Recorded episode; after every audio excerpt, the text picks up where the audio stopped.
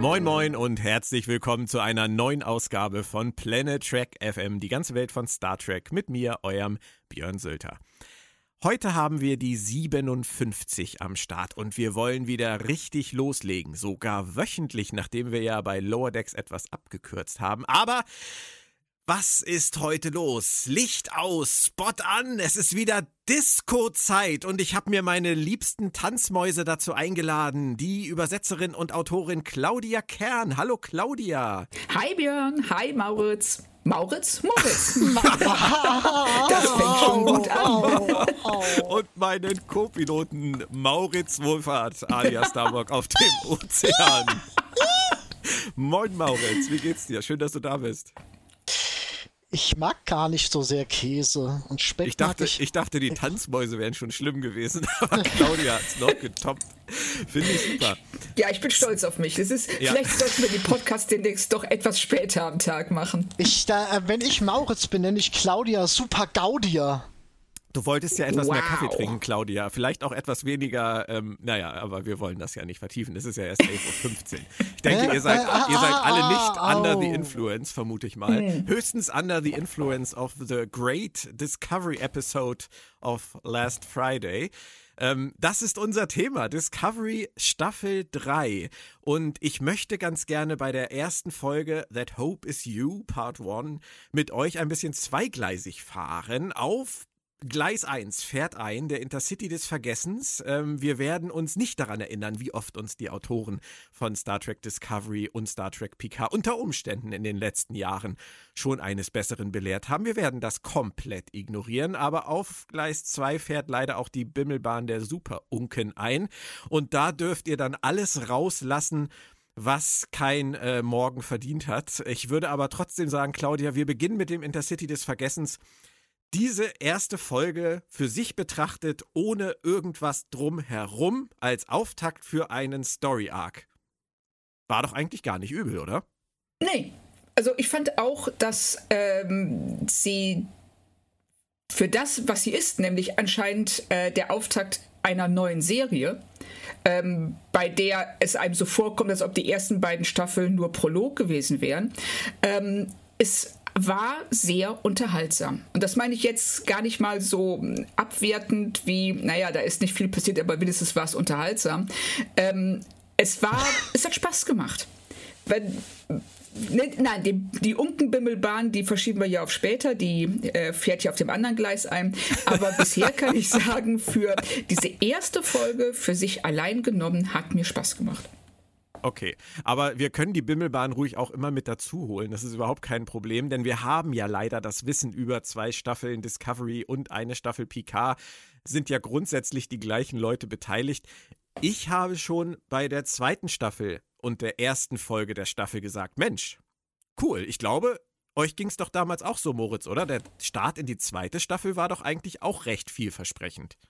Der Start in die zweite Staffel damals war absolut rund muss ich wirklich sagen. Hat mir auch damals sehr gut gefallen. Ich erinnere mich noch ziemlich gut, dass ich eigentlich nur im Großen und Ganzen einen Kritikpunkt hatte.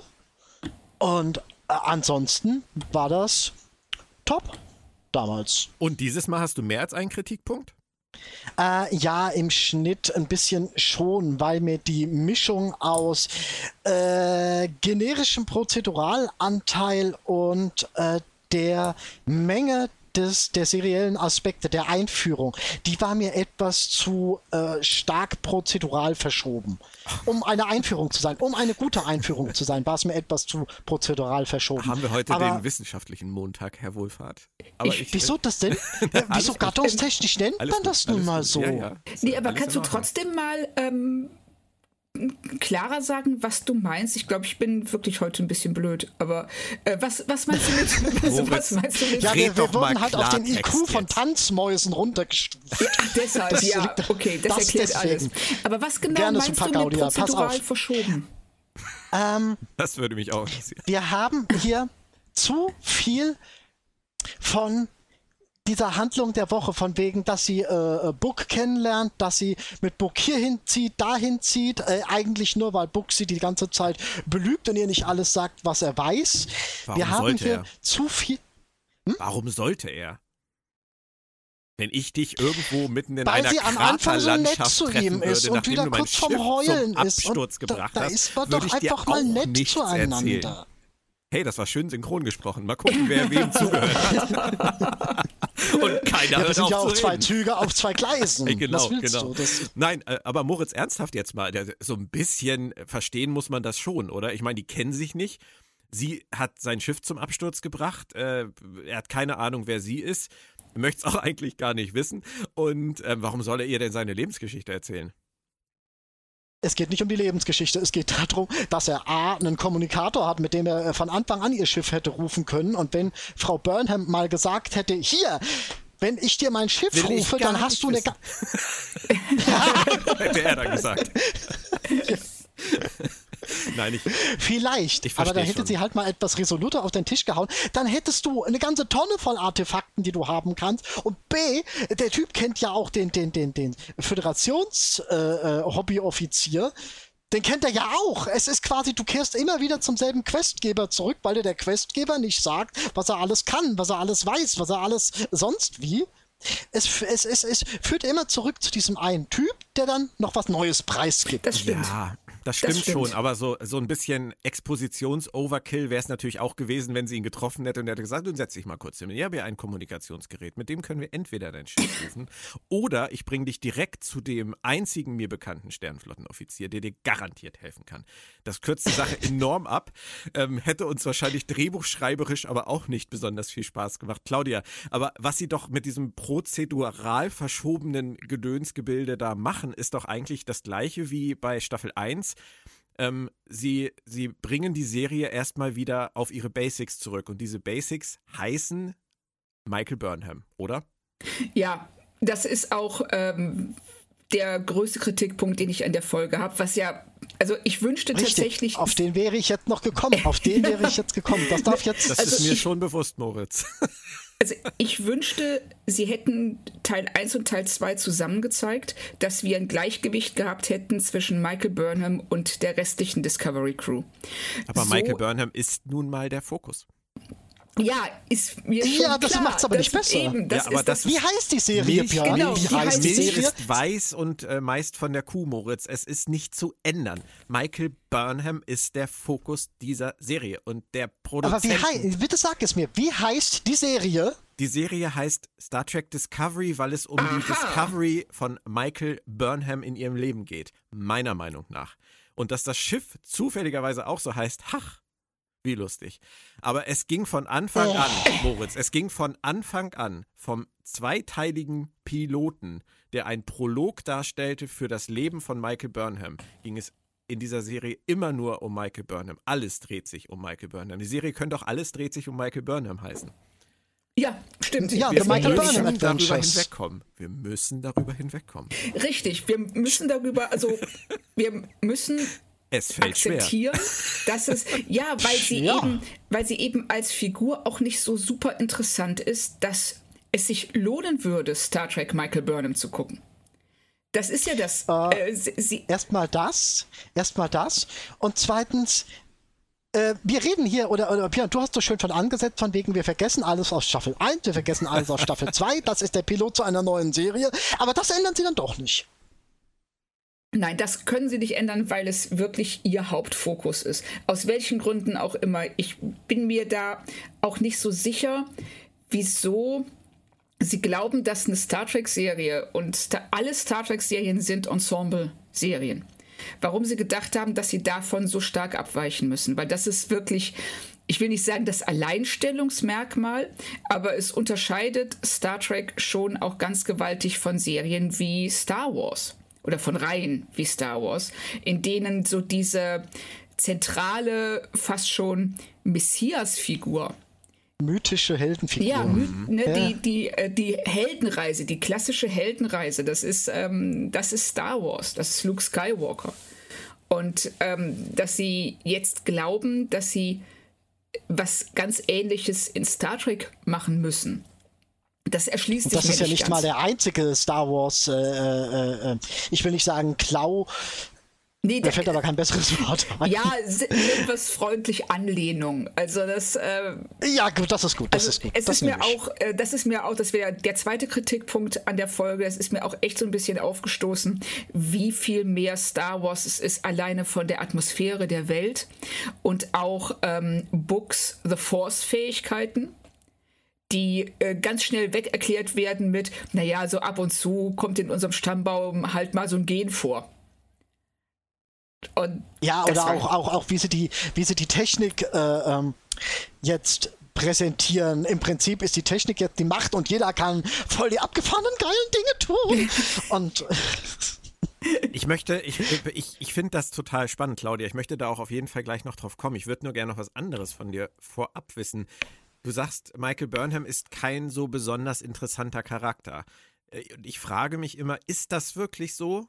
Oder liegt das an Soniqua Martin Green? Und nein, ich möchte nicht wieder jetzt dieses Fass aufmachen, Soniqua Martin Green. Ja, nein, es ist genau wie mit Michael Burnham. Sie ist die Schauspielerin, die Michael Burnham spielt. Und offensichtlich gibt es viele Menschen, die begeistert sind von der Art und Weise, wie sie spielt.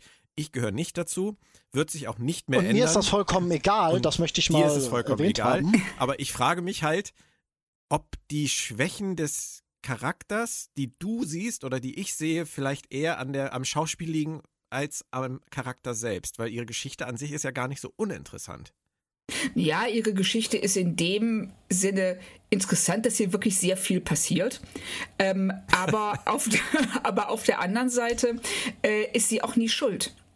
Also sie begeht nie wirklich einen Fehler. Es sind immer äußere Umstände. Also sie ist wirklich so, ne, die ähm, ich weiß nicht, wieso ich immer auf Schule zurückkomme, aber sie ist die, die äh, morgens in die Schule kommt und sagt, der Hund hat meine Hausaufgaben gefressen. Und wenn du als Lehrer sagst, ja, du hast ja aber jetzt trotzdem keine Hausaufgaben gemacht und das wird in irgendeiner Weise sanktioniert, dann, dann fängst du an zu heulen. Und das ist, das ist Michael Burnham und ich würde der ähm, Sonika Martin geht da gar nicht so den großen Vorwurf machen, weil ich sie in Walking Dead wirklich gut fand. Also offensichtlich ja, ich fand sie gut in Walking Dead. Ähm, weiß nicht, ist das irgendwie wow. strittig? Nee, Will mich na, jemand boah, jetzt äh, anzeigen? Nee, nee, nee, nee. Ich guck nee, das nicht. Äh, ich find's nur, ich, ich find's nur nicht, total, total witzig, weil ähm, als sie damals gecastet wurde ähm, und ich gelesen habe, Sonequa Martin Green spielt die Hauptrolle in Star Trek Discovery, war das erste, was ich zu meiner Frau, mit der ich Walking Dead immer geguckt habe, sagte, um Gottes Willen, die konnte doch da schon nix. Ich fand sie okay, also wirklich, ich hatte überhaupt kein Problem mit ihr. Also ich fand Sascha ganz, ganz, ganz schlimm. Als Figur fand ich Sascha ganz schlimm und äh, auch mega blass gespielt. Also es war mir unerklärlich, wie, wer auf die Idee gekommen ist, dass, dass man, dass einem auffallen könnte, dass sie in Frage käme, eine Serie zu tragen. Und ich habe immer gehofft, ich täusche mich, aber ich kann bis, bisher für mich halt nicht feststellen, dass ich mich getäuscht habe. Deswegen wundert mich, also dass ich das lese das öfters. Fandest. Ja. Also ich, ich, lese das öfters, diese, diese äh, Gespaltenheit in der Community. Nicht nur in Star Trek, sondern auch äh, generell schauspielerbezogen. Ja, ja, Das, ist, das ist richtig. Also ich kann nicht sagen, dass sie mir in äh, Walking Dead negativ aufgefallen wäre. Da gab es ganz andere. Ähm, aber ich finde auch hier vom Prinzip her trägt sie die Serie schon. Also sie, ähm, sie bricht nicht unter dieser Verantwortung zusammen, so stark im Mittelpunkt zu stehen. Sie ist ja in fast jeder Szene, ich glaube sogar jetzt in ähm, der letzten Folge war sie in jeder Szene, abgesehen von den beiden allein mit Book und mit dem Föderations-Nicht-Offizier. Ähm, sie war auch mal gefressen. Bitte? Sie war auch mal gefressen, ja, da war ja, sie ganz genau, kurz richtig, da war sie auch mal ganz kurz nicht zu sehen. Und das ist, das ist eine Wahnsinnsverantwortung. Das ist eine, ähm, auch sehr schwierig, so, ähm, so im Mittelpunkt von etwas zu stehen. Und ähm, sie ist nicht dran gewöhnt. Das ist, soweit ich weiß, ihre erste Hauptrolle. Und ich mache ihr da gar nicht mal einen großen Vorwurf draus, dass sie an einer Figur, ja, scheitert ist jetzt zu hart, oder dass sie mit einer Figur mhm. ringt, die so auch einfach nicht gut geschrieben ist. Okay. Sie hat aber auch schöne Szenen, muss man, ja, muss man da ja, mal ganz ja, ehrlich zu sagen. Diese, diese Anfangsszene, also eine der ersten Szenen mit Book, wo sie wirklich die Schilde fallen lässt und sagt, ich bin hier quasi gerade am Arsch. Ich muss jemanden um Hilfe bitten. Ja. Das ist Die hat mir auch gefallen. tatsächlich eine meiner Lieblingsszenen in der ganzen Episode. Ja. Weil das so dieses, ich kann auch um Hilfe bitten, ich kann auch sagen, ich schaff's nicht allein. Das finde ich toll. Ja, das war auch gut, das fand ich auch. Okay. Ich denke, wir, wir haben schon viel zu lange über etwas geredet, über das ich selber davor gesagt habe, wir müssen damit leben und wir müssen es abhaken. ich habe da die Büchse der Pandora trotzdem wieder geöffnet, aber es ist halt, es ist ja auch einfach, wenn du dir anguckst, äh, ob das jetzt Reddit ist oder ob das Twitter ist, ähm, es ist das Dauerthema. Und viele Leute scheitern, ja. viele Leute scheitern ja auch an Discovery aufgrund dieser Burnham-Figur oder aufgrund des Schauspiels von, von Soniqua Martin Green. Ähm, das liest man leider ja immer wieder und es ist schade in meinen Augen, weil ähm, man auch darüber hinweg sehen kann. Ich finde, sie hat eine gute Chemie mit, äh, mit diesem David Ayala und mit, mit Book. Das hat mir Spaß gemacht, auch wenn man sagen kann, okay, das ist jetzt eher so klamaukig, dass er immer sagt, äh, wer bist du eigentlich? Will ich gar nicht wissen. Ich habe immer an Hagrid gedacht dabei. Der hat immer ähnlich äh, reagiert in Harry Potter. Ähm, aber grundsätzlich äh, finde ich, dass du recht, Claudia, sie kann das tragen und sie konnte das auch in dieser Episode wieder tragen und ähm, sie hat ja auch mal eine ganz andere Szene gehabt in dieser Folge, da kommen wir gleich auch zu. Nur erstmal, oh. Mo, sieht das Gesicht. Ich, ich, weiß halt, welche Szene du meinst. Ich kann, ich eine, kann ich eine Sache ähm, für mich und Burnham. Ich habe mit Burnham überhaupt kein Problem an sich, dass sie diese Figur in den Vordergrund schieben. Womit ich ein Problem habe, ist die Verteilung. Dass wir im Vergleich zu Burnham so wenig Discovery-Hintergrund, zu wenig äh, Hintergrund von den anderen Charakteren bekommen, auch im Zusammenspiel. Das ist für mich halt auch eins der Hauptprobleme dieser Episode. Wir sehen die Discovery nicht.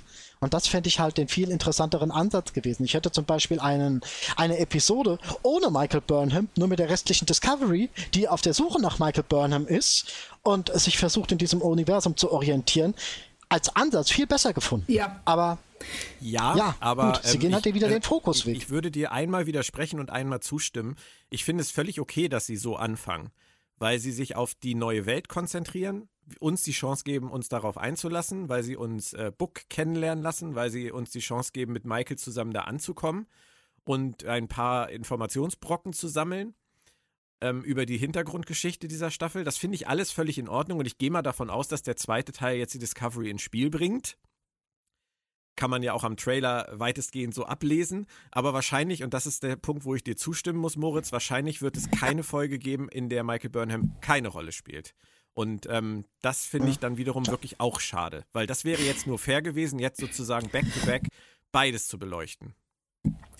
Richtig. Ja, stimmt. Also es, da noch ganz kurz zu, ähm, ich habe gerade spontan Moritz zugestimmt, aber jetzt äh, denke ich, dass es eigentlich fast schon besser funktioniert, Michael Burnham alleine zu haben, weil das nicht alle anderen Figuren dazu zwingt, um sie herum zu kreisen. Und ähm, ich glaube, das ist auch wirklich das größere Problem mit ihr als Figur gar nicht mal, wie sie auftritt, sondern wie alle Figuren, alle anderen Figuren sich in ihrem Umfeld verhalten. Ja. So hätte ich den, so hätte ich meine Variante aber nicht. N nur so als Kursabriss. Ja.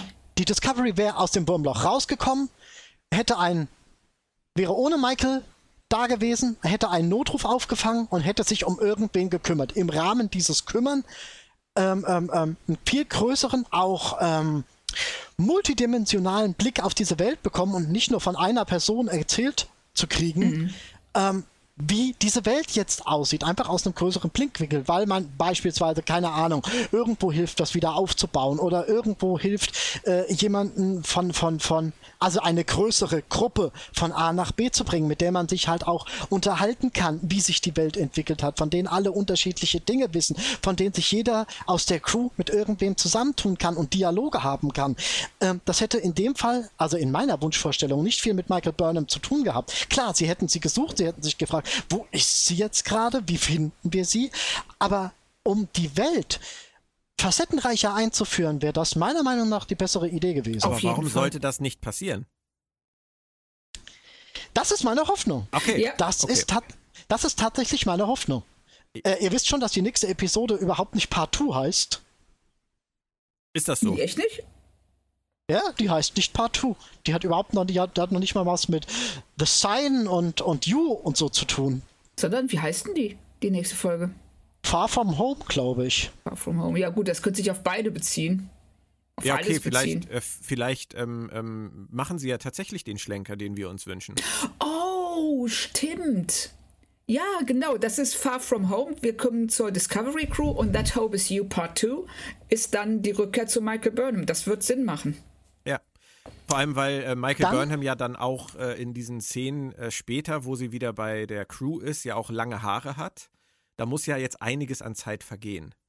Michael Burnham oh. wird, wird eine ganze Zeit lang jetzt offensichtlich ohne die Crew leben. Und das Einzige, was ich mich noch frage, ist, kommt die Crew zeitgleich mit ihr aus dem Wurmloch oder wie ja schon angedeutet wurde, kommt die Crew vielleicht später aus dem Wurmloch, sodass für die Crew gar keine Zeit vergangen ist, sondern nur für Michael. Das ist noch etwas, wo ich äh, noch unschlüssig bin, wie sie das wohl lösen werden. Ich fände es schöner, wenn sie im Prinzip, wie du das sagst, Moritz, wenn sie beide Seiten hätten, die eine gewisse Zeit alleine verbringen. Saru zum Beispiel wird zum Captain in dieser Zeit, die Crew lebt ohne Michael weiter und arbeitet ohne Michael weiter und dann treffen sie wieder zusammen. Das wäre meine Wunschvorstellung. Ja, ja, ja meine das, auch, absolut. Und, und dann wäre ich auch wirklich das wäre ein Gewinn für diese ganze Staffel. Ja, alleine deshalb, weil es, den, weil es den anderen Figuren ermöglichen würde, sich ohne Michael zu entfalten. Und Richtig. dann, wenn beide wieder aufeinandertreffen, hat die Crew, die zusammengewachsen ist, dann auch ganz andere Möglichkeiten, mit ihr umzugehen als bisher. Richtig. Ja. Das wäre super Und sie spannend. können beide voneinander lernen. Ja, genau. Ich finde das Aber total spannend. Aber ähm, ich habe jetzt gerade mal nachgeguckt. Ich weiß nicht, wie ihr jetzt gerade drauf gekommen seid. Ich finde das etwas merkwürdig. Die nächste Folge heißt Far From Home, That Hope Is You Part 2. Oh. okay. Also, die hat bei Wikipedia tatsächlich zwei Titel. Okay. Das, das ist kein, ich habe okay. jetzt nicht einen kompletten Titel vorgelesen. Die, die heißt Far From Home, in Anführungsstrichen beides, also alles. Und That Hope Is You Part 2 steht da drunter. Das ist natürlich schon ein bisschen schräg. Ja, stimmt. Interessant. Interessant. Okay. Denn ich hatte mich eben gerade erinnert, dass ich die ganzen Episodentitel für die Staffel ja schon ewig gelesen hatte, auch unter anderem Unification Part 3, was ja auch so absurd ist, weil Unification ja eine Doppelfolge aus TNG ist und jetzt haben ja. sie hier auf einmal Teil 3. Ähm, das, daran erinnerte ich mich nur gerade, dass das ja schon lange feststand. Jetzt ist nur die Frage, was es damit auf sich hat. Also vielleicht haben sie die, die zweite Folge umbenannt oder That Hope Is You Part 2 ist der Untertitel, das wäre auch mal was ganz Neues. Ähm, um was müssen wir. Um was ging es in Unification Part äh, von, von, von TNG? Unification was ging's ist, da? ist das mit, mit achso, Die Spock-Folge. Äh, ja, ja, das ist die, das ist die Spock-Folge mit der Wiedervereinigung von. Ähm, Okay, okay, aber das ist ja auch ein Zweiteiler, von daher ja. äh, macht das mit drei, vielleicht vereinigen sie da wirklich wen wieder. Und es geht nicht um das erste Mal zwischen Book und Burnham.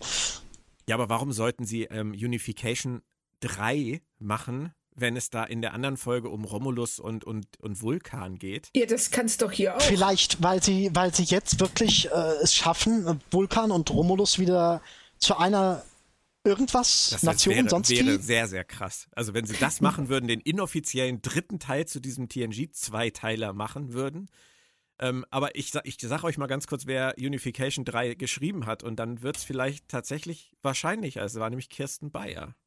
Oh! Okay, ja. ja, die macht sowas. Okay. Die also, sowas ich bringen, glaube, ja. ja, die würde das bringen. Ich glaube, wir sind da eine interessante Sache auf der Spur. Absolut aber völlig vom Thema abgekommen. Macht aber nichts. Ähm, äh, wieso? Wir reden hier über Möglichkeiten. Geht schon. genau. Nein, aber die nächste Folge, wir werden es halt einfach abwarten müssen. Ich glaube halt auch nicht, dass sie zu lange warten, ähm, sie wieder zu vereinigen. Jetzt sind wir wieder bei Wiedervereinigen. Ähm, ja. Ich glaube tatsächlich, wir müssen damit rechnen, dass in der nächsten Folge wahrscheinlich Burnham und die Crew wieder aufeinandertreffen. Und wenn es am Ende der Folge ist. Und dann alle sagen, oh, Monate her, du hast lange Haare, wie kommt's? Ich bin inzwischen Captain, oh, schön. irgendwie, Nein, irgendwie ich habe so. mir mal, ich habe mir mal von Baker Valentine ihre Haarnanieten ausgeliehen. Ups, andere Serie, aber selbes Konzept, Entschuldigung. Aber wisst ihr was? Ich muss mal ganz kurz einen Sprung machen. Jetzt wird's ganz crazy. Wir haben ja, wir haben ja in, in Ausgabe 56 von äh, Planet Track FM über die letzten drei Folgen von Lower Decks gesprochen. Und wo ich jetzt gerade über Haare rede, komme ich auf Mode. Und ich weiß gerade wieder, was ich vergessen habe, euch im letzten Podcast zu fragen. Warum zur Hölle haben die Titan-Leute die Uniformen aus Nemesis und Co. an, während die Leute auf der Cerritos und auch der Admiral, der mit der Cerritos zu tun hat und alle anderen, die mit der Cerritos zu tun haben, diese völlig anderen Uniformen tragen. Ist das immer nur wieder der gleiche Gag, zu sagen, in Star Trek sind Uniformen einfach nicht konsistent? Ähm, ich glaube, ähm, also meine Theorie dazu, ist es mir auch aufgefallen, meine Theorie dazu ist, dass jeder Captain sich das aussuchen kann, welche Uniformen auf seinem Schiff getragen werden. Weil es, äh, ich meine, das Toll. macht ungefähr so viel Sinn wie alles andere auch, aber es hat ja Tradition in Star Trek. Also schon in Classic haben die ja ständig unterschiedliche Uniformen an. Ich stelle mir vor, wie Captain Picard sagt, und ab morgen sitzt ihr alle in Schlafanzügen auf der Brücke. ja, dann sagt irgendjemand, tun wir doch eh schon die ganze Zeit. Ja, genau so. Ich traue Captain Kirk das aber zu mit den kurzen Miniröckchen und so. Ja, das, das hat er. Claudia, ja. da bist du an was dran. Definitiv. ja, das war nur etwas, was mich echt gewundert hat. Ich habe dann, ich hab dann äh, Benjamin Stöwe äh, darauf angesprochen und er sagte sinngemäß nur, also er, er seufzte schwer und sagte, oh Björn, du suchst wirklich wieder nach einer In-Universe-Erklärung dafür. also ich, ich, glaube aber, aber die, ähm, die kommen da nicht einfach so drauf. Also es wird eine In-Universe-Erklärung geben. Da bin ich, weil bisher alles andere, so Lower Decks, mhm. hat mich da bisher kein einziges Mal enttäuscht, was In-Universe-Erklärungen angeht. Und sowas muss einen Grund haben, sonst machen die das nicht einfach. Denke ich auch es ist vielleicht nicht wirklich relevant, man sollte sich vielleicht nicht zu viele Gedanken darum machen, aber ich denke auch, es wird noch irgendwas kommen. So, Flash zurück, wir sind ja eigentlich bei Discovery. Ähm, genau. Lasst uns mal auf diese neue Welt kommen. Lasst uns einmal ganz kurz ähm, die visuelle Geschichte abfeiern, denn ich finde, das Drehen auf Island, das hat sich so unfassbar derbe gelohnt, oder? Ja, also ich habe direkt ja, am ja, Ende ja. der Folge ähm, angefangen, Flüge nach Island rauszusuchen. Ja, das okay. sieht so spektakulär aus. so. Das, du hast ähm, vorhin Eis, gesagt, es ist so Star Warsig. Ja. Ja, es ist total Star Wars. Also ähm, von der Landschaft her, von der Art und Weise auch, wie diese Landschaft gefilmt wird und die, ähm, ja, die, die Fremdteile darin. Also dass die Raumschiffe auch hier, wie auch in Star Wars, wie so gigantische Fremdkörper in einer eigentlich natürlichen und perfekten Landschaft wirken da so, wie ja, so, so, ja, eben einfach unpassend sind und äh, auffallen und rausragen. Das ist so ganz klassische ähm, Star Wars, sind so ganz klassische Star Wars-Einstellungen. Ähm, kurios fand ich, dass es anscheinend möglich ist, egal wo man landet auf diesem Planeten, zu der Stadt zu Fuß zu gehen. Das hat mich ein bisschen irritiert. Also, das ist schon ein krasser Zufall, dass die beiden nicht nur direkt nebeneinander abstürzen, sondern dann auch noch äh, fußläufig, wie man so schön sagt, zur nächsten Handelsbasis. Aber das sei jetzt mal dahingestellt. So viel Energie haben diese Mini-Transporter halt auch nicht. Das, ja, stimmt. Das, das dauert ja dann auch, also der Rückweg dauert ja ewig im Grunde genommen, wenn man sich überlegt, dass sie immer wieder diese Mini-Transporter benutzen. Ja, ja. Den, den, Zeitsprung haben sie uns zum Glück erspart. In der Zeit haben sie sich noch viel besser kennengelernt und noch viel weniger über relevante Dinge geredet. Ja, also das ist, das, das ist ja auch. Ja, da lag kein Stroh. Es ist ja tatsächlich nicht einfach, in einem Kurtzman-Dialog irgendwelche Informationen zu bekommen. Ja, wo kommst du her? Nein, sag nichts. Ja, sag mal, wo kommst du jetzt her? Ach, also, nein, nein, ich will das überhaupt nicht wissen. So, und wenn sie dann was, und wo willst du hin? In die Zukunft. Aha. Und wo genau? Nein, sag's nichts. Und du sitzt da als Zuschauer nur, boah, Leute. Ach, aber das konnte ich irgendwie, es war charmant. Ich fand es auch charmant. Das war halt, das war auch wieder so Star Wars witzig, weißt du? Das sind so, sind so Han Solo äh, One-Liner mhm. halt und ähm, oder Indiana Jones One-Liner ich kann damit leben, Claudia, muss ich ehrlich sagen. Und womit ich, ich auch, auch, leben kann, leben. Das, ja. womit, ich, womit ich auch leben kann, ist, dass sie ähm, den Stil so ein bisschen integrieren. Denn ich frage mich immer, ist das wirklich Star Trek, das sich Star Wars anbietet oder ist das einfach nur Star Trek, das modern wird? Weil eigentlich ist das, was sie machen, ob das nun Star Wars ist oder ob das MCU ist, ähm, ist doch völlig egal. Inzwischen sieht Star Trek Discovery für meine Augen auf meinem Fernseher aus wie eine mega teure Hollywood-Blockbuster-Genreproduktion. Ja, aber Entschuldige. Das ist doch okay. Das ist doch okay, oder nicht? Äh, es wäre okay, wenn sie eine eigene Identität hätten. Ähm, aber der Look ist nichts Eigenes. Und da, ähm, und das hat auch, finde ich, nichts mit modern zu tun. Das ist ein, äh, weil ganz viele andere moderne SF-Serien sehen auch nicht aus wie, wie Star Wars. Ich habe jetzt gerade Raised by Wolves gesehen, die einen so extremen Look hat, der aber auch also ich das würde stimmt. behaupten, dass man jede, eins, jede einzelne Einstellung aus Race by Wolves sofort dieser Serie zuordnen könnte. Mhm. Aber das wäre bei Star Trek, wenn ich die Figuren nicht sehe, könnte ich dir nicht sagen, ist das jetzt Star Wars oder Star Trek oder, äh, oder, ist, es Dis oder ist es Discovery? Und oder, oder auch diese, diese äh, ich, mein Lieblingswort heute, diese generischen Aspekte von wegen die hunderttausendste Aliensprache und das hunderttausendste äh, äh, Nonstop-Dauergeballere, äh, wobei die Truppen alle immer gleich blöd sind und nie treffen können. Hier, da könnte ich arbeiten. Ich schieße auch nicht besser als die.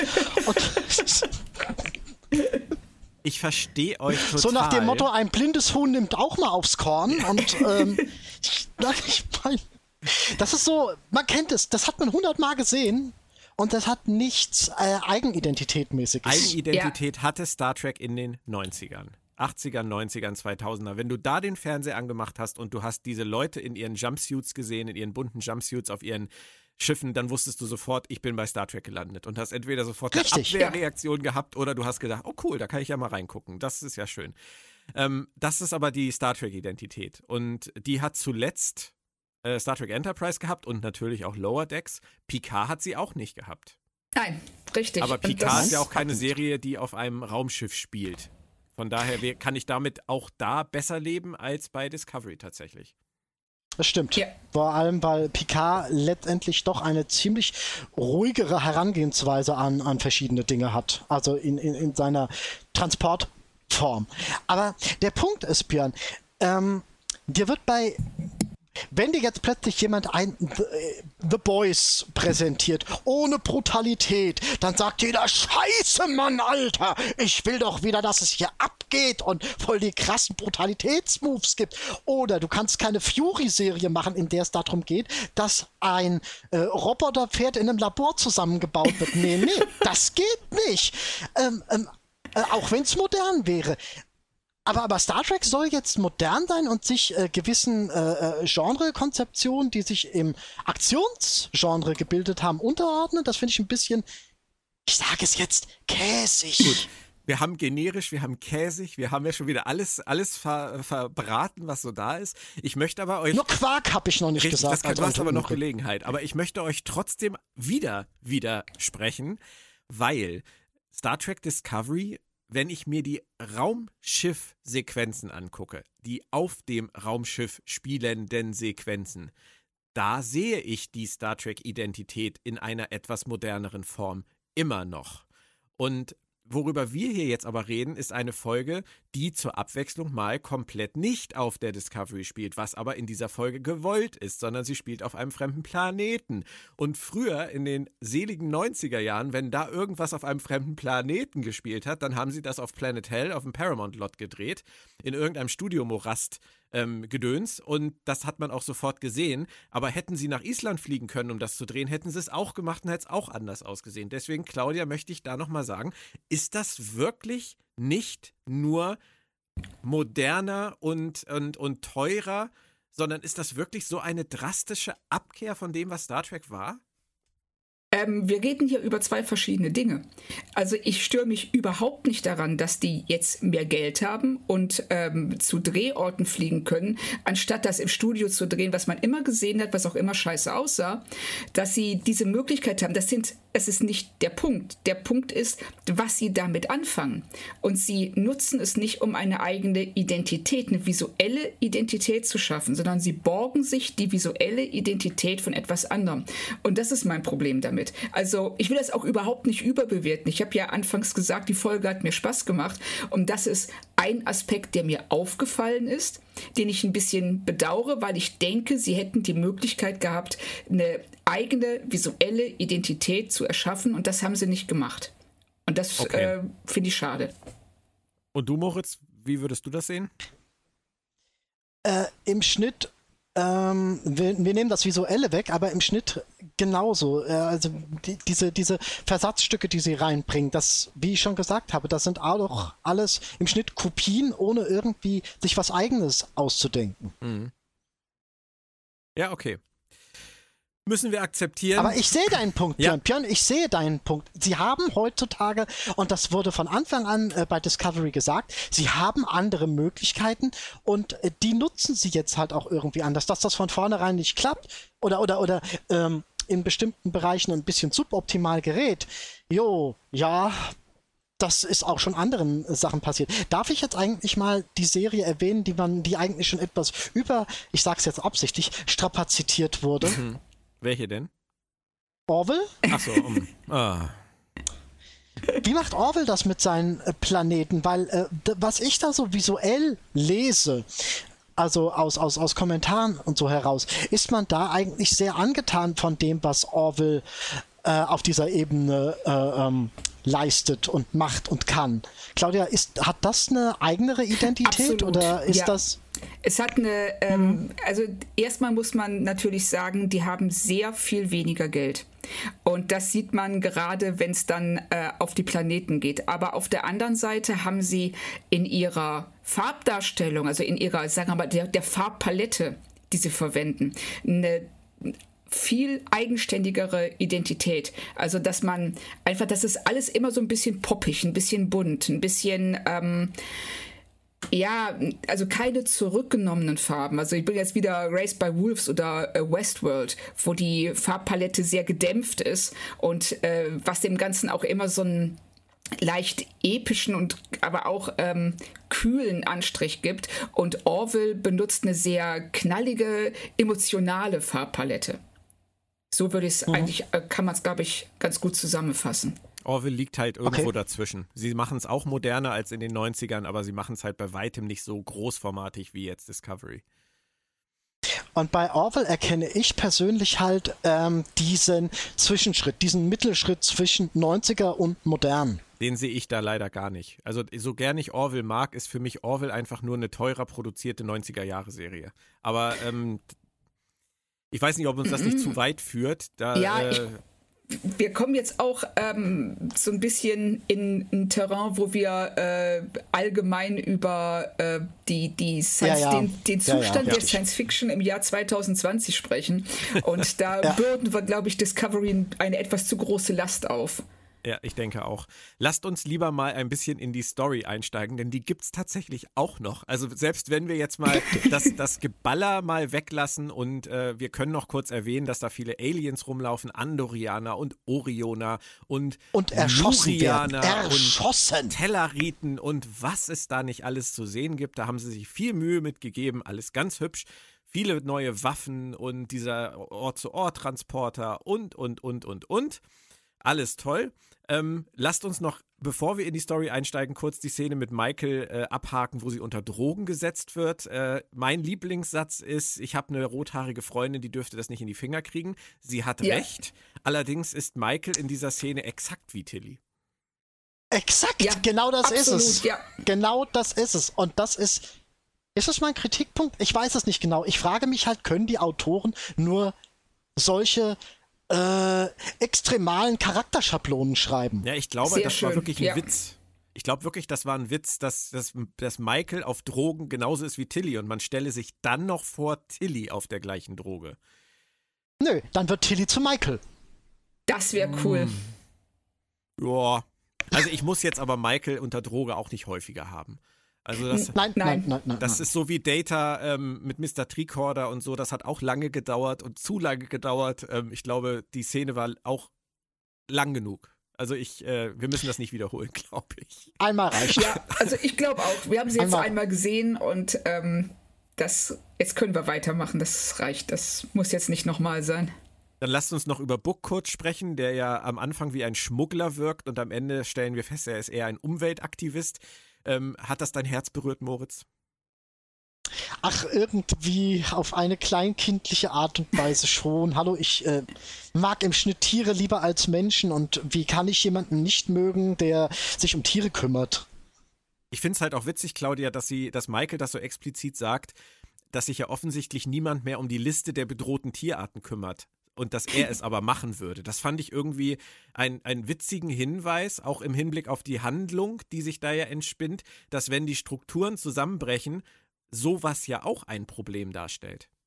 Genau, also das fand ich tatsächlich einen äh, schönen Moment, dass sie auf etwas so Spezifisches eingeht.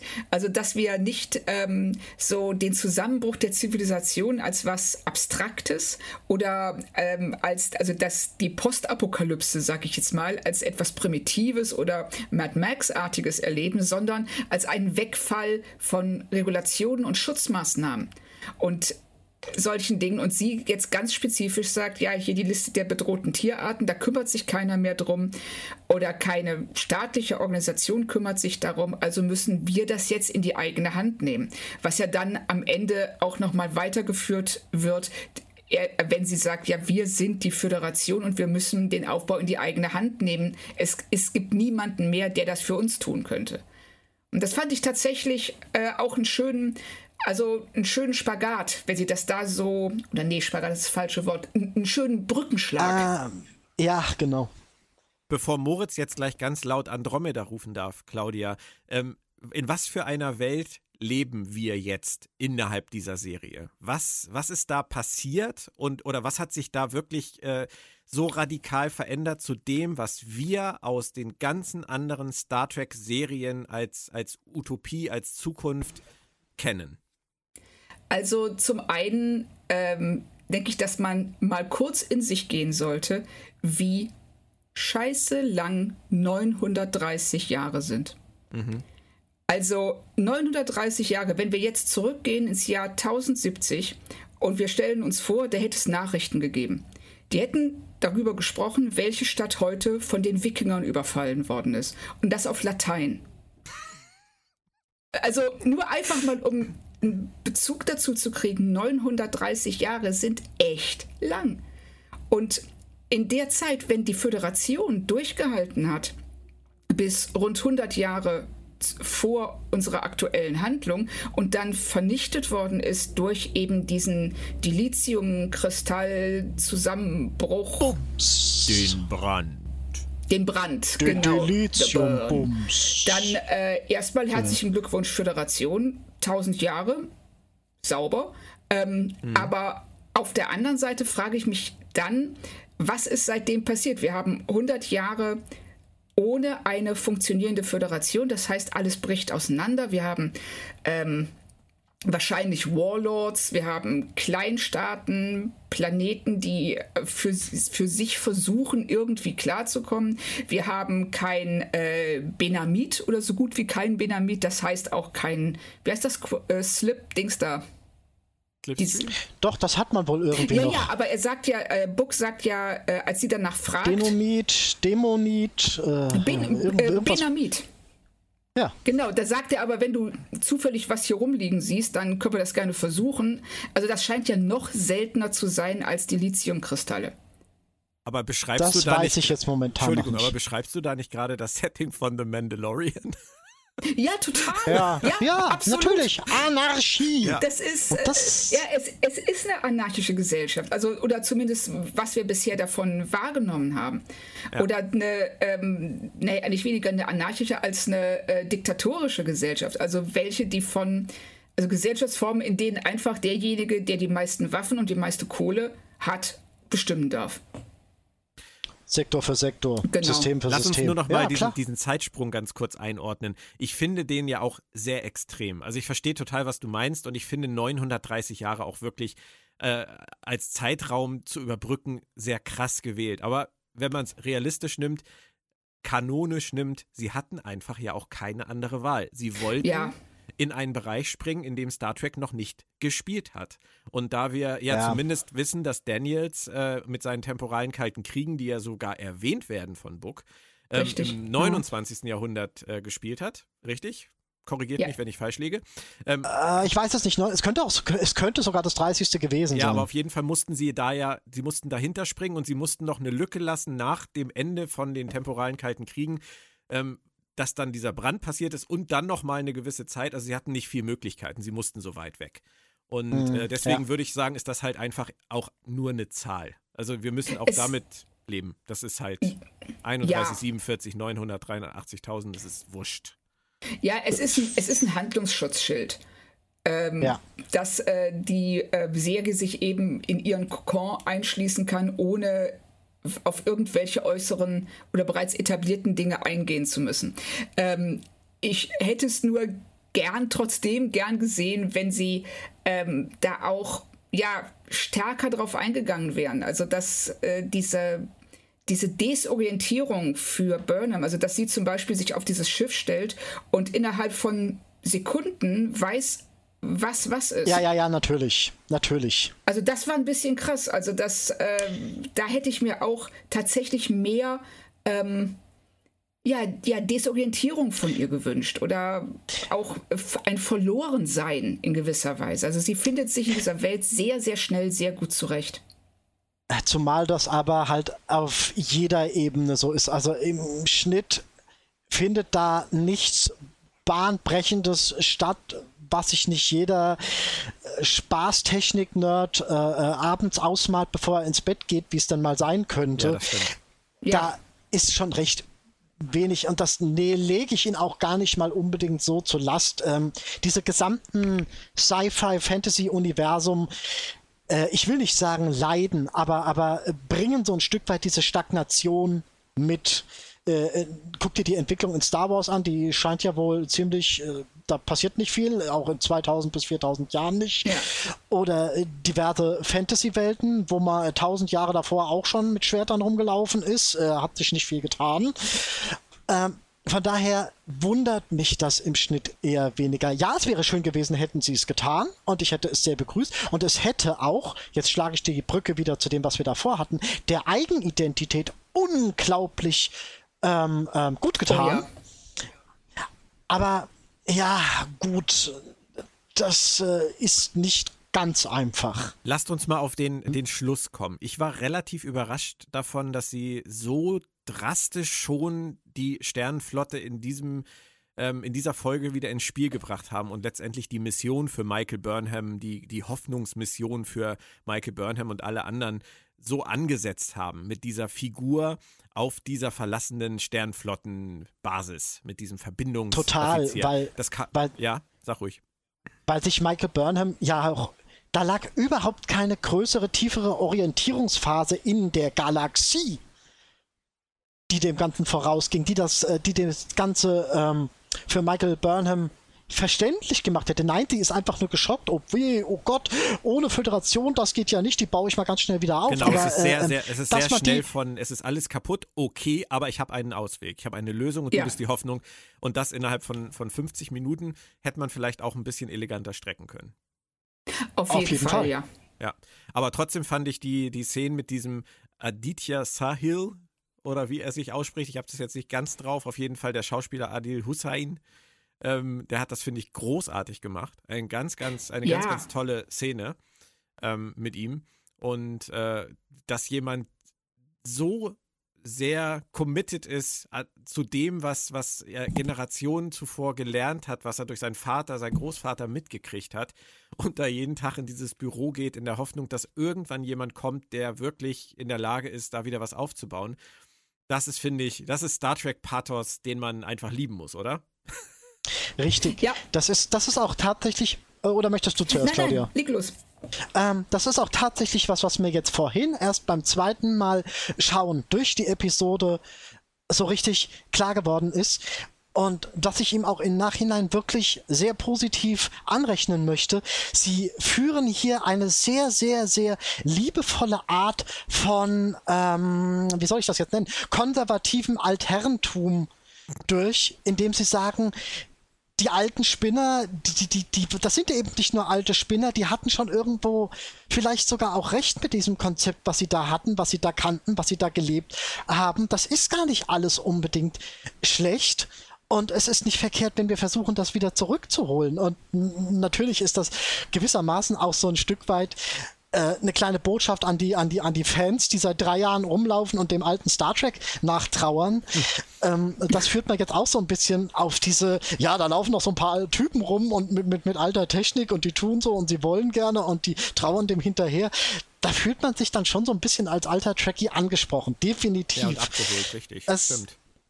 Ja, Schon. Witzig, Wie gesagt, mein Gedanke. Problem ist, mh, hm, mein Problem ist halt, dass sie es an anderer Stelle vom, vom moralischen Charme her nicht ganz abholen können, aber trotzdem ist diese Idee der Botschaft da und das finde ich schön. Das finde ich wirklich schön. Aber wohin, Claudia, kann. Achso, du wolltest auch was dazu sagen. Äh, äh, ja, ich kann mich dem nur anschließen. Äh, was ich wirklich schön fand, das war, wie viel Melancholie in diesen äh, beiden Szenen mit dem Föderations, mit dem inoffiziellen Föderationsbewahrer. Das ist ja, der ist ja wie so ein, ähm, ja wirklich. Das ist, es reicht schon, es reicht schon. Bewahrer trifft ja, Bewahrer, total. stimmt, das ist es. Also das hat mir sehr, sehr gut gefallen. Das, ähm, da war auch, äh, für mich waren das, äh, ist das wirklich am Ende die emotionalste Szene der ganzen Folge, wenn er Viele das werfen, erklärt viele werfen dieser, diesen Szenen zu viel Pathos vor, aber ich finde, wenn du es mit Melancholie bezeichnet, äh, äh, gibt es dem Ganzen einen komplett anderen Anstrich, den ich echt schön finde. Ich finde es auch total auch. schwer, da, das, da wirklich diesen Pathos zu kritisieren, weil das für mich ist das tatsächlich Star Trek. Und ähm, die Utopie, die vielen immer fehlt, dieses Gefühl, wir gucken eine Serie, die unsere Zukunft zeigt, die die Zukunft der Menschheit zeigt in einem größeren Kontext und uns das Gefühl gibt, wir kriegen das irgendwie irgendwann hin. Das ist Star Trek Pathos. Das ist die Star Trek Problem, Utopie und die muss man doch mal wieder richtig, rausholen. Richtig, ja. Richtig, aber Problem ist, dass sie es, und das hast du ja selbst schon gesagt, sie bringen es zu schnell auf den Tisch ohne größere Entwicklung dahin, die den Pathos, ich nenne ihn jetzt einfach mal gemeinerweise so, auch wenn ich ihn nicht so empfinde, äh, die den Pathos für den Zuschauer durch das Erlebte verständlich macht. Das fehlt hier halt leider. Sie hätten es vor, besser Moritz. strecken müssen. Sie haben offensichtlich handlungsmäßig sehr viel vor in dieser Staffel und ich glaube, das hat es wieder abgekürzt. Ja, aber, das, das aber da haben sie sich ähm, selbst in den Fuß geschossen.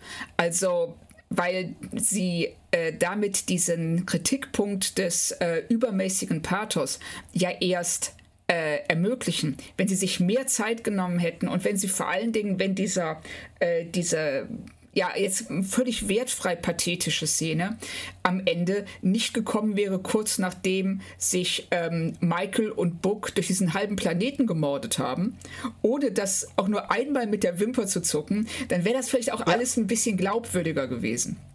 Das Ne, also da hakt es, also es hakt im Kontext der Folge. Als äh, für sich gesehen finde ich das aber eine wirklich schöne Szene. Und deshalb bin ich da auch nicht ganz so kritisch in dem Moment, weil ich wirklich bewegt war für wenn er da wenn er sagt was er getan hat und ähm, dass er wie lange er und auch ja schon sein Vater vor ihm auf diesen Moment gewartet haben das das hat schon was ich möchte das einmal kurz wirken lassen. Wir besprechen Star Trek Discovery und Frau Kern sagt, sie war bewegt. Kommt nicht wieder vor. Bei einer Tanzmaus. Hoffen wir doch. Eine Tanzmaus ist doch ständig bewegt. Aber lasst uns da jetzt mal ganz kurz dann drum herum weiterspinnen. Äh, was ist jetzt die Hoffnung? Ist die Hoffnung, dass Michael es irgendwie schafft, mit Hilfe ihrer Crew und anderen die Föderation wieder aufzubauen? Und Müsste Moritz an dieser Stelle nicht Andromeda schreien? Nee, äh, ich habe keine Ahnung, wo ich überhaupt die letzten, äh, das bot sich jetzt irgendwie überhaupt nicht an, aber ja, jetzt Andromeda! Andromeda! Okay, Moritz, du bist hier der, der Resident Andromeda-Expert. Äh, ich weiß nicht, ob das bei Claudia auch gilt. Bei mir gilt es nicht. Ich habe die Serie irgendwann abgebrochen. Ähm, ja, er verflucht sie immer. Sind die Parallelen wirklich so groß? Die potenziellen Parallelen? Ähm, die potenziellen Einstiegsparallelen, ja, die sind durchaus gegeben und sie sind sehr markant. Äh, Im Detail unterscheiden sie sich. Ähm, das ist so ein Punkt, auf den möchte ich auch unbedingt nochmal zurückkommen, äh, bevor wir diesen Podcast beenden irgendwann. ähm, aber im Schnitt haben wir eine zerfallene Gesellschaft, die wieder aufgebaut werden soll. Und äh, das schreit schon extremst nach Andromeda. Andromeda ist halt auf dieser Ebene das Paradebeispiel der 90er und es kam auch in seiner ursprünglichen Idee von Gene Roddenberry, obwohl zu Andromeda, glaube ich, nur drei Sätze existierten. Ich glaube, das war tatsächlich nur eine Randnotiz. Ähm, Du wolltest was? Ja, nee, ich, ich wollte dich nicht abwürgen, aber ich wollte Claudia fragen. Aber auch diese Idee, die Moritz da jetzt gerade äh, skizziert hat, ist ja auch in der Literatur oder im Fernsehen oder im Kino oder sonst wie nicht so neu. Ne? Du, du meinst die ähm, ein zerfallenes Reich zu ja, ja, ja. betreten und dann äh, es wieder aufbauen zu wollen? Ja, ja, ja. Also nee, nee, nee. Das, äh, das ah. ist jetzt nicht super neu. Auf der anderen Seite, ähm, was ist schon neu? Also wenn du so eben, gehen willst, na, es geht ja eigentlich nur darum, wie kombinieren wir Dinge in Geschichten auf eine Art und Weise, die, auf, die für uns neu wirkt. Und in dem Sinne bin ich jetzt sehr gespannt darauf, ob sie sich sklavisch daran halten und sagen, wir müssen die Föderation wieder aufbauen und wir müssen diesen, diesen Ruhm, den wir einst hatten, wiedererlangen und dieses und diese äh, ja, diese Föderation halt, dieses Reich neu erschaffen oder ob sie im Verlauf der Staffel äh, die Möglichkeit bekommen werden, davon abzuweichen und zu sagen, so ja, hey, die Föderation war eine geile Sache, ist super gelaufen, war ganz toll, aber es ist jetzt eine andere Welt und wir müssen etwas anderes aus hm. ihr machen, etwas Neues. Das halte ich für sehr wahrscheinlich. Ja, das hoffe ich, dass, ähm, dass sie also nicht ähm, auf diesen, äh, wie ich finde, äh, etwas langweiligen Nostalgiezug aufspringen, sondern sich wirklich die, ähm, den Zustand dieser Welt ansehen und versuchen darauf aufbauend was Neues zu erschaffen. Also das fände ich sehr schön. Habt ihr keine Angst davor, dass sie vielleicht noch einen ganz anderen Weg gehen? Ich meine, warum haben sie die temporalen Kalten Kriege erwähnt? Wollen die vielleicht die Vergangenheit ändern? Nein, nein, nein, auf gar keinen Fall. Die haben sie nur erwähnt, um sagen zu können, äh, äh verdient sagen zu können, wir sind da dahinter. Wir sind hier wir dahinter sind angekommen dahinter. im zeitlichen Neuland. Äh, klar, äh, dass dieses, dieses äh, zerstört und verboten, das ist natürlich äh, eine doppelte Einladung für, das muss doch mal irgendwo noch rumliegen eben, und das klaut sich eben. irgendwann noch wieder. Genauso wie das Stroh, das taucht ja auch immer wieder auf. Und ich glaube, Daniels und seine, seine Apparaturen werden auch irgendwie wieder auftauchen können, oder? Claudia, bist du da, oh, bist du da so strikt wieder auf? Ähm, ich glaube auch nicht, dass sie es machen wird. Ich glaube okay. eher, dass das so, ein, ähm, so, eine Beruhigungsnachricht an uns alle war. Leute, keine Sorge, wir lassen es mit den Zeitreisen. Wir haben es bisher noch nie richtig auf die Reihe bekommen. Wir haben gelernt und wir schließen damit jetzt einfach ab. Wir bleiben in dieser Zeit. Oder es war ein roter Hering.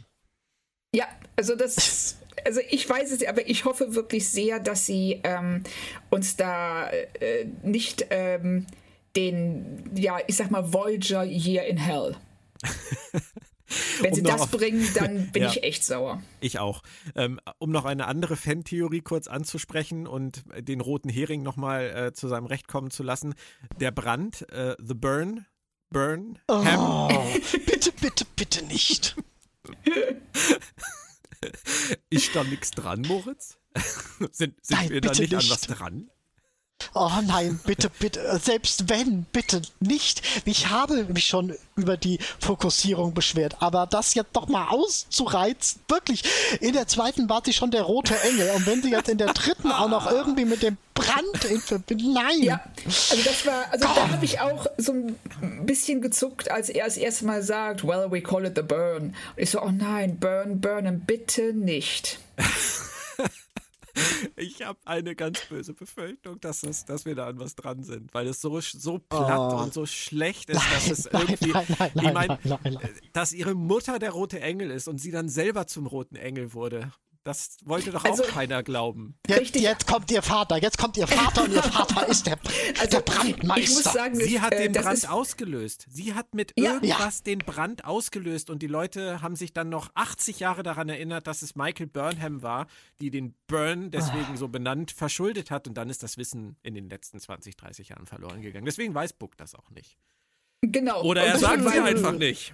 Richtig. Was, das, was noch wahrscheinlicher ist, dass äh, das Book einfach denkt so, boah, wenn die wüsste. Aber genau. ich lass es mal. Das ist die, die so. Zeitreisende, von der alle reden. Darf ich, darf ich in diesem Zusammenhang mal auf das eingehen, was, was ich noch unbedingt eingehen wollte, im Sinne von, sorry, aber irgendwie, ohne jetzt ein großer Wissenschaftler zu sein, ich bin noch nicht mal ein kleiner Wissenschaftler, ich bin gar kein Wissenschaftler, aber ähm, diese Vorstellung zu glauben, dass äh, äh überall in der ganzen Galaxie auf einmal das ganze Dilithium Bums gemacht hat, das fällt mir schon ein bisschen arg schwer. Das zum einen und zum anderen, äh, ich wusste es nicht, aber es kam relativ schnell auf den Tisch. Es muss wohl auch äh, äh Völker gegeben haben, die deren ähm, Mittelpunkt eines jeden Schiffs überhaupt nicht Dilithium war. Ja, ist korrekt.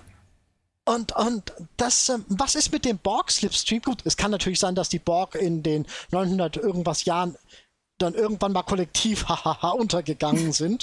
Aber wenn sie das nicht getan haben, dann müssten die Borg doch eigentlich nach dem Brand mal kollektiv angefangen haben zu lachen und über die Galaxis herzufallen. Ja, ja. müsste, müsste, müsste, müsste, aber wir wissen es ja noch gar nicht. Und du sagst immer so schön, es kommt drauf an, wie sie es mir erklären. Und ich würde das gerne abwarten, ob sie es uns erklären.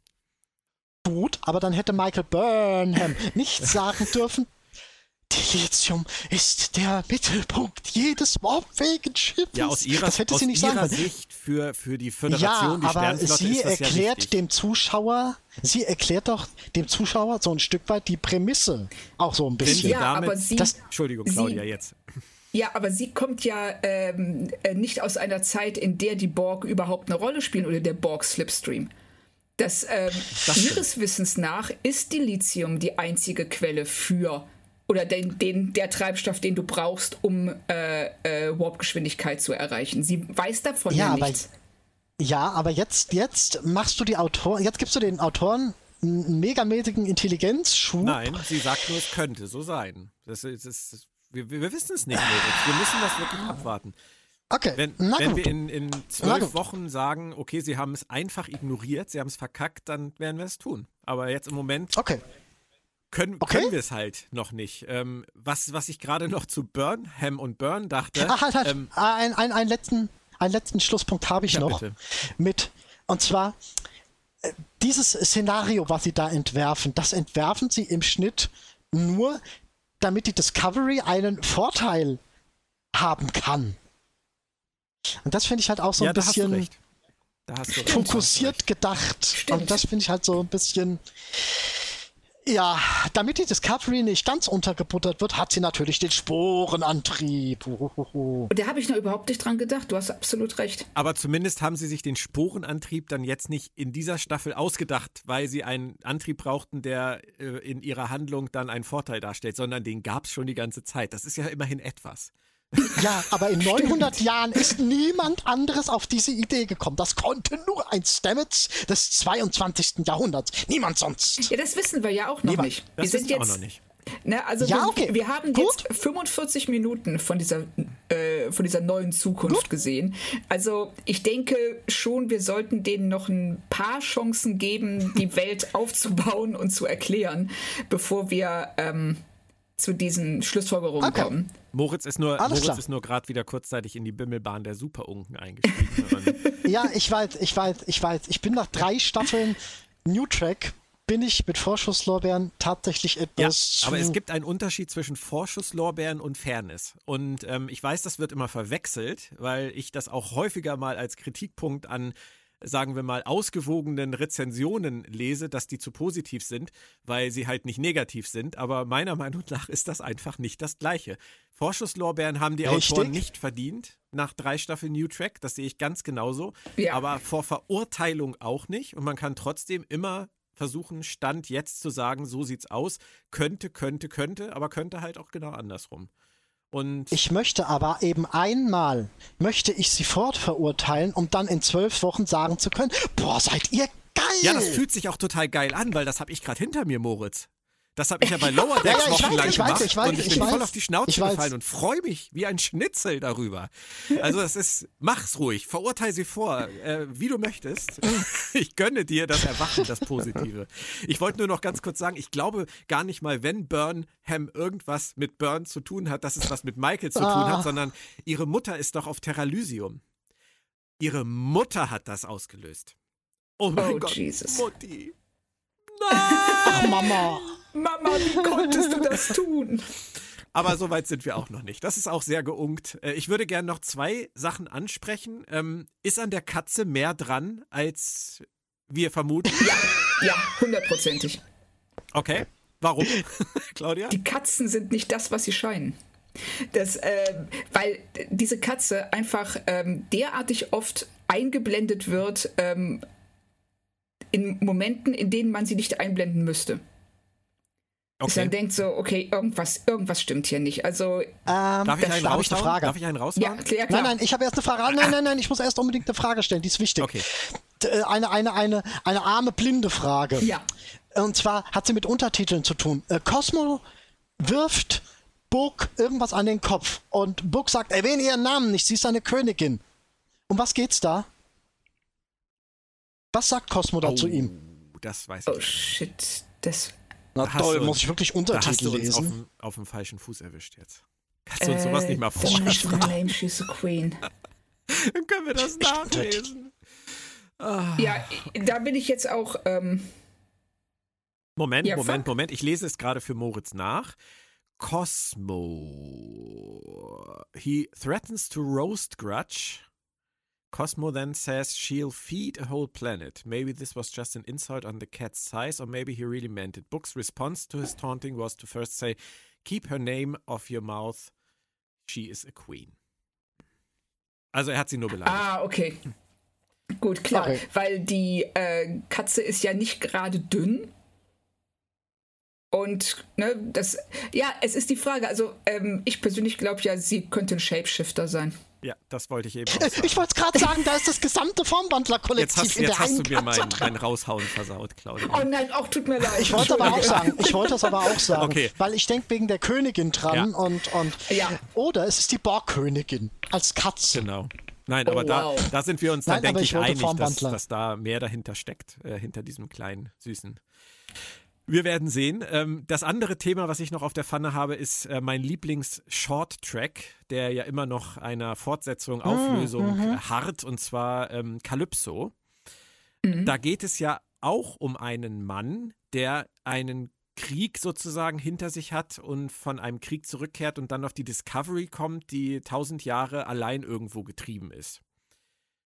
Nee, 150 Jahre, oder? Nein, nein, nein, nein, nicht 150 Jahre. Das waren 1000. Das, kann, das können, wir gerne noch, ja. können wir gerne noch mal Das glaube ich aber nicht, weil dann spielt das ja 3000 noch was ja, Jahre. Ja, das spielt nach. Das spielt nach ähm, der dritten Staffel, ähm, nach der aktuellen Staffel Disco. In jedem Fall. Äh, ja, aber es spielt nicht 4000 Jahre, sondern 3000 noch was.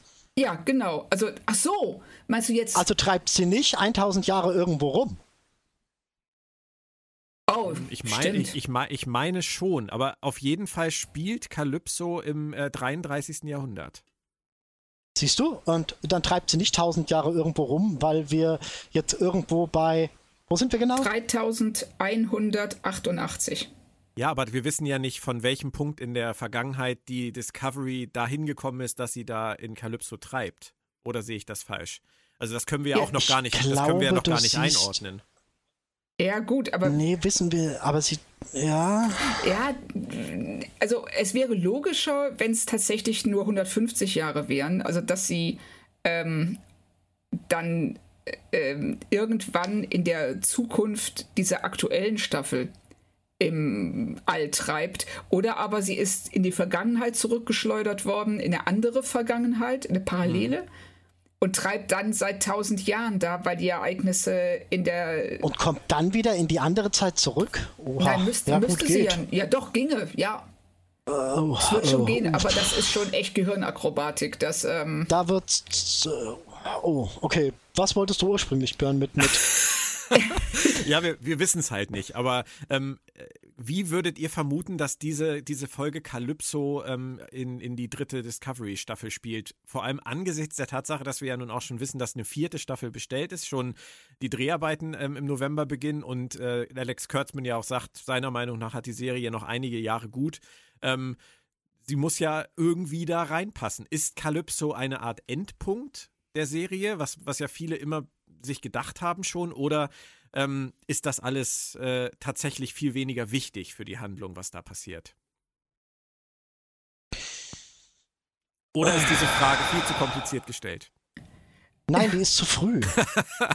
ja. Also stimmt, das wäre eigentlich eine schöne Frage fürs Ende der dritten Staffel. Ja, ja vielleicht absolut. wissen wir es dann ja schon, dann brauche ich es ja nicht mehr stellen. Ne? Ich habe ja, mm -mm, hab ja schon die Hoffnung, dass. Echt nicht? Das glaube ich nicht. Nein, nein, nein, nein, Björn. Äh, der Punkt ist, den du gar nicht erwähnt hast, den wunderbaren Namen, die Vreisch. Was ist mit denen? Ja. Von denen haben wir gar nichts gehört und da muss ja wohl noch irgendwas und irgendwie und irgendwo. Ja, das stimmt. Das stimmt. Da fehlen uns Puzzleteile. Uh, aber wisst ihr, was das Tolle ist? Was? Das wird so viel Spaß machen, die Puzzleteile zusammenzusetzen. Ja, ja, ja, absolut. Und Claudia, das ist zum Beispiel etwas, was mir ähm, bei Lower Decks tatsächlich ähm, gerade in den ersten Casts, wir haben ja bis Folge 4 haben wir ja Einzelcasts gemacht, das hat mir da wirklich gefehlt.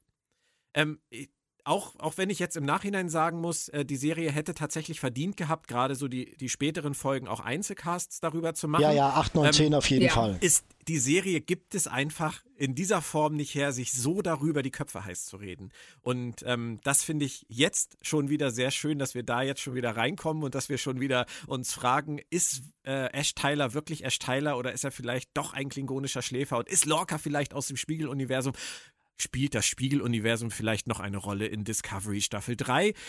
Sehen wir Lorca vielleicht noch wieder? Lorca, den netten Lorca und all diese Dinge, Myzen-Netzwerk, wir haben so viele Möglichkeiten. Ähm, ich möchte die Discovery-Autoren nicht auf irgendwelche Ideen bringen, aber da gibt es ja wirklich tausend, tausend Sachen, die sie machen könnten, oder? Oder tun sie das? Auf jeden nicht? Fall. Äh, äh. Zumal sich in diesen tausend Jahren äh, halt noch Sachen entwickelt haben, könnten, die die Discovery angestoßen hat. Beispielsweise die, dieses Problem mit Kalber im Mycem-Netzwerk. Hat sich das wieder komplett regeneriert? Ist mit dem alles in Ordnung? Ich, ich hoffe schon, dass sie aus ihrer eigenen Mythologie, die sie sich ein Stück weit äh, zusammengezimmert haben, äh, da nochmal einen Blick in ihre eigene Mythologie-Zukunft werfen. Wisst ihr was? Also, wisst, ja. Wisst ihr was? Vielleicht spielt die dritte Staffel Discovery im Spiegeluniversum. Oh, wow. Ähm, da wäre dann Giorgio zu Hause und äh, es wäre auch logisch, dass die Mutter von Burnham nicht auf Terralysium wäre, vielleicht. Also, ah, dann. Äh. Also, ich finde, äh, es ist eine interessante Idee und das ähm, geht auch so ein bisschen auf das zurück, was du gerade gesagt hast. Äh, wir können uns hier die Köpfe heiß reden und so ja. viele Ideen bringen, weil sie uns so wenig an die Hand geben. Das stimmt. Aber dass äh, die Föderation ist im Spiegeluniversum dann äh, nicht so äh, alt. Also die nostalgisch gute Form der Föderation wäre im Spiegeluniversum nicht so alt wie im Prime-Universum. Ja. ja, haben wir aber jetzt auch zu wenige Und Informationen, weil das die für ja, das, haben. Äh, ha, ja. Aber wir, es gibt viele Möglichkeiten und äh, wir haben ja in der Picard-Staffel gelernt, die besten Ideen hatten nicht die Autoren, sondern Claudia Kern. Und äh, ja, Claudia, beste Argumentatorin. Es, tut mir wirklich leid, aber du hast, du hast so schöne auch mit You, was, was, was wir uns da teilweise zusammengesponnen haben, wie das wir hatten so tolle Ideen. Ja, ja, ja. Ähm, also wir, und das finde ich, das hat die das hat die Serie auch so frustrierend gemacht, dass wir, äh, dass wir hier gesessen haben und gesagt, so, oh ja, geil, die haben jetzt das, den Grundstein da und dafür gelegt und darauf auf dieses Fundament aufgebaut haben, nur um am Ende zu merken, das war überhaupt kein Fundament. Und am Ende geht er halt äh, zu diesem Vulkan und schmeißt den Ring da rein, ne? Das ist halt immer wieder dieser, genau. dieser Ach komm, jetzt lässt er dich immer über Herr der Ringe rum. Nein, aber da kommen dann halt diese Tentakel aus dem, aus dem Loch im Weltraum. Und du denkst so, was hätte man alles mit diesen, mit diesen ja, ja, können? Ja. Und, äh, und dann machen sie da die Großheule, damit Picard danach trotzdem wieder aufersteht. Und ja, ja nein, klar. aber vielleicht ist es ja in dieser Staffel besser, weil wir hatten ja in der, in der ähm, ersten Staffel von Discovery und in der zweiten hatten wir ja doch eine etwas höhere Trefferquote, so mit unseren Voraussagen, was so, so VOG und so und Spiegeluniversum angeht. Aber zuletzt haben wir es tatsächlich verloren. Also wir waren in letzter Zeit fast, fast bei 0% Trefferquote. Ja. Wir, wir also müssen bei, aus dem äh, Loch raus. Das ist aber positiv. Also ich muss sagen, seit deiner großartigen äh, Vorhersage, Björn, dass ähm, Michael Burnhams Mutter der rote Engel ist. Oh. Und ich weiß noch, wie Moritz und ich dich ausgelacht haben. ja, aber ich wünschte auch heute noch, er hätte Unrecht. ich auch. Ich auch. Aber dann sagt er irgendeiner irgendwann von euch, ich weiß nicht mehr, wer es war, und am Ende steigt Michael in den Anzug. Und da habe ich gelacht. Und es ist auch passiert. Ja, ich, äh, ich weiß gar nicht mehr, wer das war. Vielleicht, vielleicht ah. war es Herr Humberg. Schönen Gruß an dieser Stelle. Gut. Äh, wollte ich nämlich sagen, wir hatten alle schon irgendwelche Einfälle, die, die entweder. Ah, was ich halt, äh, was ich dachte, was du davor sagen wolltest, was ich halt auch nochmal auf den Tisch bringen will, was mir viel Hoffnung macht, oder wir wissen es nicht. In Staffel 1 gab es gravierende autorische ja. Querelen und, und, und Interferenzen. In Staffel 2 gab es großflächige Umwälzungen im Autorenstab und ich glaube, in Staffel 3 gab es die gar nicht, oder? Nein, das ist, das ist, das ist richtig, Moritz. Ähm, vor allem halt bei, beim Showrunner-Posten. Das ist ja vielleicht, ja, ja. vielleicht das Entscheidende. Und deswegen Aber hoffe ich hier immer noch auf eine stringent erzählte, vernünftige Handlung, die äh, von A auf Z zuläuft. Also, ohne irgendwelche. Ich kann dir das, ja. ich kann dir das ganz schlicht sagen, Moritz, wenn es dich interessiert. Ich habe mal gerade nachgeguckt. Ähm, es sind Autoren in dieser Staffel beteiligt. Michelle Paradise, Jenny Lumet und Alex Kurtzman, die waren alle in der zweiten Staffel schon dabei. Ähm, Alex Kurtzman war natürlich auch im Hintergrund schon in der ersten Staffel mit dabei. Ähm, Bo John Kim und Erika Lippold waren beide in der zweiten Staffel mit dabei. Ähm, und in der ersten Staffel waren sie auch schon mit dabei. Ähm, von daher sind das auch äh, schon Veteranen. Alan McElroy, Chris Silvestri, Anthony Marinville, die sind auch alle schon aus der letzten Staffel ähm, übernommen worden. Die haben wir also auch schon mindestens ein Jahr dabei. Sean Cochran ebenso. James Duff auch. Kirsten Bayer sowieso. Ähm, Anne Coffer Saunders habe ich jetzt, glaube ich, auch in der letzten Staffel das erste Mal gelesen. Die müsste es da auch schon gegeben haben. Ich glaube, neu ist nur Kenneth Lynn. Brandon Schulz könnte sein. Und das war's. Also wir haben im Prinzip einen Autorenstab, der in der zweiten Staffel schon geschlossen dabei war und in der ersten teilweise sogar schon. Das kann eigentlich ja, nur aber helfen. andere Showrunner. Das kann nur helfen. Ja, aber trotzdem, es kann ja nur helfen. Also wenn ich, ja, wenn ja. ich hier in der ersten Staffel äh, sehe, dass zum Beispiel ähm, Wen haben wir hier? Äh, das ist hauptsächlich die zweite Hälfte der Staffel. Kirsten Bayer natürlich in der ersten Staffel. Bojan Kim, Erika Lippold. Into the Forest I Go. Sean Cochran, Despite Yourself. Da sind schon einige dabei gewesen. Also die müssten es eigentlich diesmal hingekriegt haben. Hm. Wir haben auch mehr Zeit gehabt wegen Corona. Einige Sachen zu durchdenken. Stimmt. Äh, wann ist das letzte gedreht worden? Weißt du das? Wann es gedreht worden ist, weiß ich nicht. Muss, vor der, muss ja. vor der Pandemie gewesen sein. Aber wir mhm. haben ja anderthalb Jahre jetzt zwischen ähm, Such Sweet Sorrow und äh, That Hope Is You Part 1 haben wir jetzt ja Pause mhm. gehabt. Also hoffen wir einfach ja, mal. Ja, ja, aber du musst. Im Schnitt musst du aber, äh, ähm, ein Stück von der Pause zählt halt nicht, weil im Schnitt nur das zählt, was zwischen ja. Such Sweet Sorrow und dem Produktionsende. Ja, das stimmt. Das stimmt schon. Lassen wir uns einfach überraschen. Ich wollte eben auch noch irgendwas anderes sagen, aber ich habe es jetzt vergessen. Ähm, Mo vielleicht? wenn ihr nichts mehr habt. Ich habe noch eine Sache, die mir aufgefallen ist. Und zwar, dass die ähm, Sachen, die Michael von der Föderation noch dabei hat, in dieser Welt heute nur noch Geld wert sind. Also die, dass die Föderation also die, die, die Errungenschaften auch der Föderation reduziert worden sind auf Geld. Hm, das stimmt. Und das fand ich einen schönen oder interessanten Gedanken. Ja, hat halt auch wieder was von diesem, von diesem Fan, Gedanken mit äh, äh, eBay und ich versteigere mal den Tricorder in der Edition von 73. Stimmt. einigen, Die verkauft Fanartikel. Einigen wir uns doch darauf, ähm, auch wenn sie viele Anleihen nehmen, die sie vielleicht gar nicht nehmen müssten und wenn ihnen eine eigene Identität dadurch ein bisschen abgeht, sind zumindest einige Versatzstücke dabei, die Hoffnung machen. Können wir uns darauf einigen? Ja. Äh, absolut. In jedem Fall. Und die Möglichkeiten, die bestehen, sind ja auch nicht schlecht, also weit davon entfernt schlecht Und zu wenn es sein. alles ganz, ganz haarig kommen sollte, dann fahren wir mit dem Intercity des Vergessens einfach zusammen in den Sonnenuntergang. Aber so weit sind wir noch nicht. Es sei denn, er ist Dilithium betrieben, dann wird Ja, das dann nichts wird's mit der. Dann ist es doch eher die Bimmelbahn. Aber gut. Ich danke euch, ihr zwei. Es hat sehr viel Spaß gemacht. Wir werden in einer Woche uns dann wieder treffen zur Folge Far From Home oder That Hope Is You Part 2 oder vielleicht ist es auch eine Doppelfolge. Man weiß es nicht. Wir wissen es nicht genau. Es ist die einzige Nein, Episode bei Wikipedia, die, bei der nicht steht, wer sie geschrieben hat.